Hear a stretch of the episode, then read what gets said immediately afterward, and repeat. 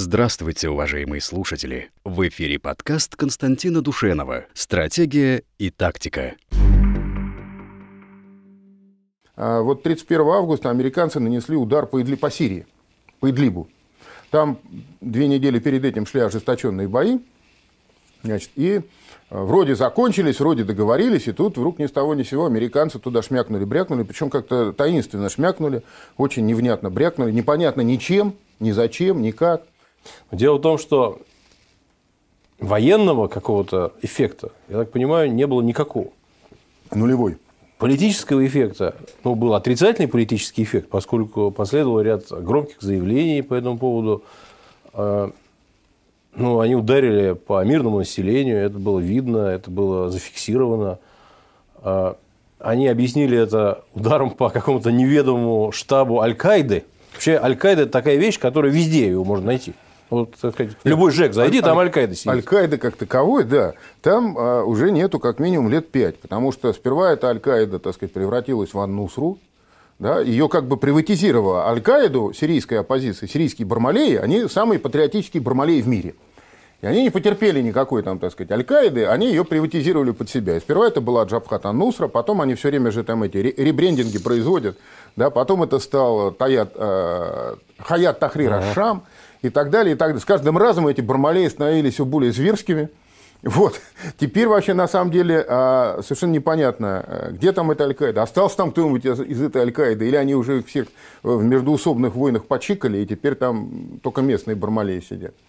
Но это бренд Аль-Каида. Это вот под именем Аль-Каида можно объяснить все э, своему электорату американскому. Вот, вот, совершенно справедливо. Мне кажется, что есть два объяснения этому удару таинственному. Значит, а, ну, во-первых, значит, с точки зрения а, внутрисирийских дел, как это все выглядит. Давайте, кстати, тогда карты посмотрим, чтобы не говорить просто так. Вот покажите нам, пожалуйста, карту. Вот это, собственно говоря, а, как происходил этот самый авиаудар. 31 августа 2019 года, севернее Идлиба, Значит, то ли американские самолеты, то ли это были, были крылатые ракеты запущенные. Вообще ничего не понятно. Что это было, непонятно. Они, это был бомбовый удар, ракетный удар. Как а, туда прилетела эта авиация? Летела она со стороны Средиземного моря, может быть, через турецкое воздушное пространство? Или она летела по а, границе между Турцией и Сирией а, с левобережья Ефрата? То есть никакой информации по этому поводу нет, абсолютно. А, основная часть э, боевых действий, которые последние две недели активно шли в Идлибе, она происходила а, в южной части Идлиба. Давайте вот немножко назад вернемся, чтобы понять вообще, о чем речь идет. Покажите нам следующую карту, да, вот эту. Значит, это так называемый Латаминский выступ на границе провинций Хама и Идлиб и положение на 15 августа, когда, собственно говоря, начались активные боевые действия. А, это южная часть, собственно, самого Идлиба добровольческий корпус тигриных сил. Тигриные силы – это э, бригада ее называют иногда, или корпусом, э, под командованием генерала Сухей, Сухейла Аль-Хасана. Э, это самая боеспособная сирийская часть. Ее тренировали наши советники, наши инструкторы. И сейчас самым тесным образом они с нами взаимодействуют. Они все последние четыре Э, там, не знаю, пять лет принимали участие в, во всех основных э, сражениях. Они бились за Алеппо, они брали э, Дейр-эз-Зор, ну, они зачищали Восточную Гуту в 18 году, это пригород Дамаска, то есть самые боеспособные части. Вот они нанесли удары значит, с запада и с востока. Целью была попытка выйти к Хан Шейхуну, взять его, город Хан Шейхун, и таким образом оседлать стратегическое шоссе Э, Дамаск-Алеппо, соединяющая э, Дамаск с Алеппо, или, если говорить его провинциям, э, это провинции Хама и Идлиб. Активные действия начались вот примерно 15 числа, и где-то через неделю, покажите нам, пожалуйста, следующее, да, к 26 августа, через, ну, через полторы недели, боевые действия завершились полной победой сирийцев. Они освободили хан Шейхун, зачистили очень быстро, неожиданно быстро зачистили вот этот котел, в котором оказались боевики. И, собственно говоря, просто откусили, отрезали от Идлиба а, его южную часть, южный кусок. Выйдя к хан Шейхуну, они оседлали вот это самое, так сказать, э, э, стратегически важное шоссе.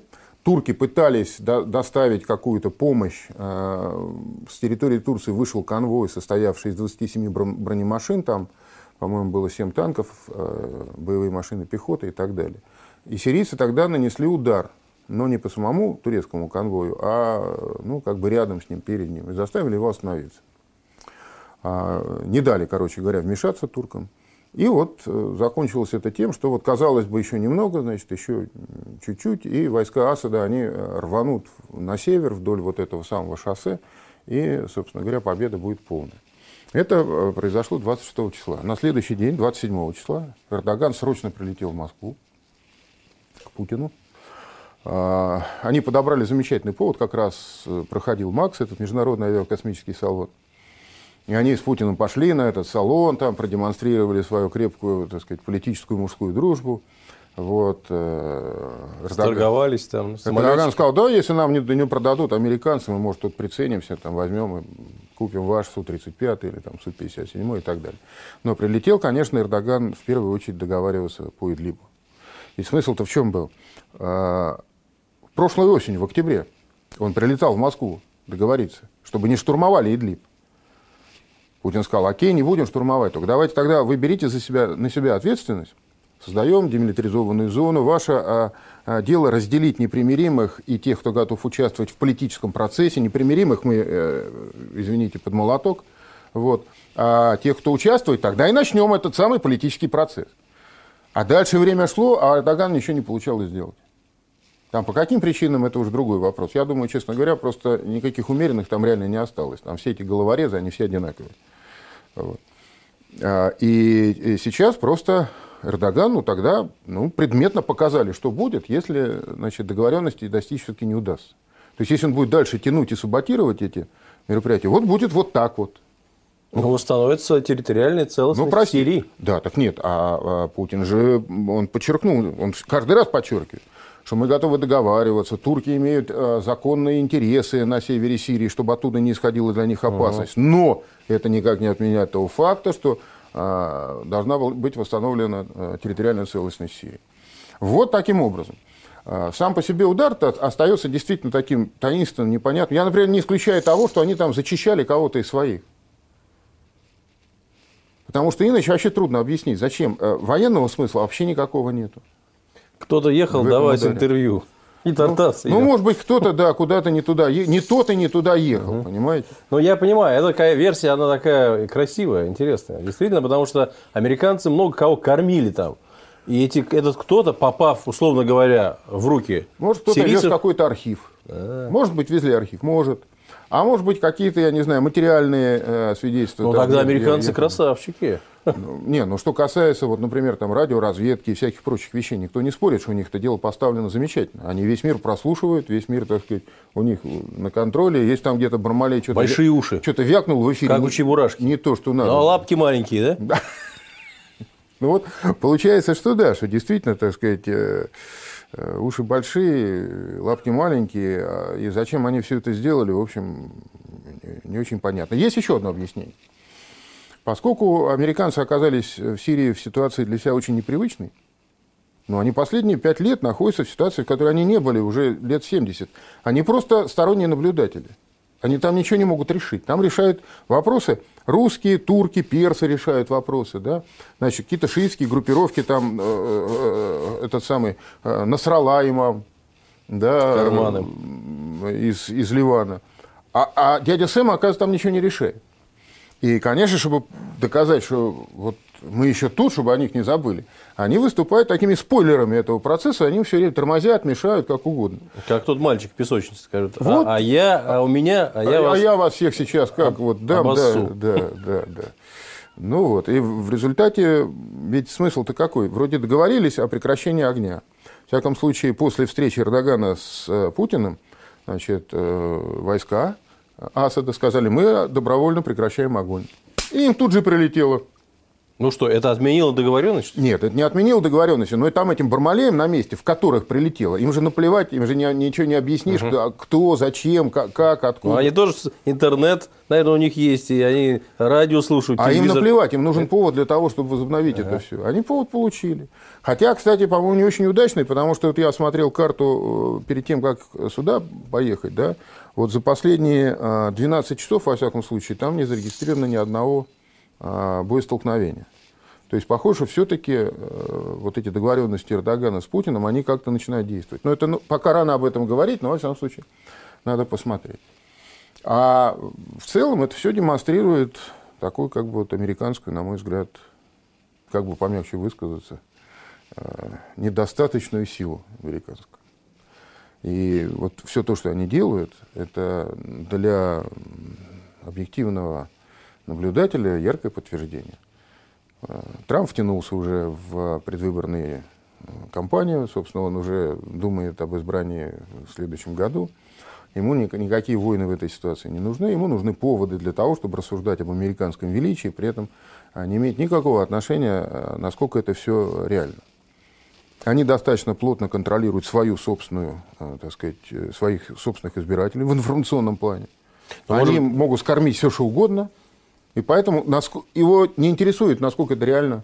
Просто для того, чтобы э, устроить какой-то спектакль, для того, чтобы устроить какой-то fake news все равно нужны какие-то э, поводы, какие-то события внешние. Ну вот, пожалуйста, вот, вот замечательно. Ну вот, бабахнули, да, и бабахнули, вокруг этого можно плясать какое-то время. Да, Это сколько, значит, что сколько угодно, да. А, до сих пор американское величие э, не подвергается сомнению, поскольку Америка контролирует происходящее в Сирии, значит, вмешивается, когда хочет и по кому хочет, стреляет там и так далее. Например, Аль-Каиду нашла и долбанула, и плевать на этих там русских, турок, вот этих самых там иранцев. И, соответственно, это хороший такой вот завернутый, хороший такой подарок э, ну, да. избирателям. Если, если не знать того, что э, у нас с американцами в Сирии действуют определенные договоренности, в соответствии с которым мы не подвергаем, так сказать, ни технику, ни личный состав друг друга никаким угрозам и э, предупреждаем о готовящихся э, ударах или там. Но в данном случае они, по-моему, не предупредили. Вот, в том-то и дело. То есть они, кроме всего прочего, очевидно опасаясь, что если они предупредят, что а вдруг что-нибудь там собьют или какую-то. А так, поскольку команды нету никакой, то есть, есть действуют те договоренности, что, значит, если американцы куда-то летят, значит, они договорились. Э, оператор на пульте зенитно-ракетного комплекса, ему же не докладывают об этих договоренностях. У него есть инструкция, он знает что большие начальники между собой договорились. И поэтому теперь, если американцы куда-то летят, вот в этом зоне, в этом секторе, значит, они там наверху уже утрясли вопрос. Это, не, это вообще не для нас. То есть мы видим, летят замечательно, хорошо. То есть так же, как они поступают с, наш, с нашими самолетами. А здесь, видно, опасаясь, что возможны какие-то противодействия, они вот этой процедуры не выполнили. И так вот, значит, где-то шлепнули. Еще бы, вот еще бы понять, где-нибудь хоть намек в каком-нибудь источнике, с какой стороны они туда прилетели. Тогда можно было бы понять вообще откуда, с какой базы, какие силы были задействованы, а, какие маршруты и так далее. И по какому сортиру они все-таки... Вернее, кто сидел в этот момент в сортире? Вот, вот, вот, кто сидел в том сортире, который они разбомбили. Совершенно справедливо. Не, ну Трамп, он вообще как бы не заморачивается какими-то фактами. Факты, если факты не соответствует его э, тезисам, то тем хуже для фактов. Но это вообще американский стиль. Это стиль Америки. Причем он так, на протяжении 20 э, века всего. И надо сказать, что вот эта возгонка бесконечное. И страхование, когда они вот весь мир так застраховали своими рейнджерами, своей мощью, с помощью Голливуда, с помощью вот этих технологий медийных, так, мощнейших, надо сказать, отработанных. Прекрасно, потому что эти все машины, они до сих пор э, просто молотят с такой скоростью великолепной. А у нас это все как-то так э, в полсилы, ржавенько, я считаю, несмотря на там определенные достижения. Вот откуда же взялась Раша туда? Это, они же проходили подготовку в США, их научили там, как делать. И в этом отношении, конечно, парадоксальная ситуация, что информационно Америка по-прежнему э, величайшая держава мировая, самая сильная, самая, так сказать, процветающая. А с точки зрения фактов уже идет такая странная Э, ржавчина, повсюду сыплются вот эти осколочки. Сыпется информационное могущество тоже, потому что количество людей, которые всерьез воспринимают то, что говорят американские средства массовой информации за границей Америки стремительно сокращаются.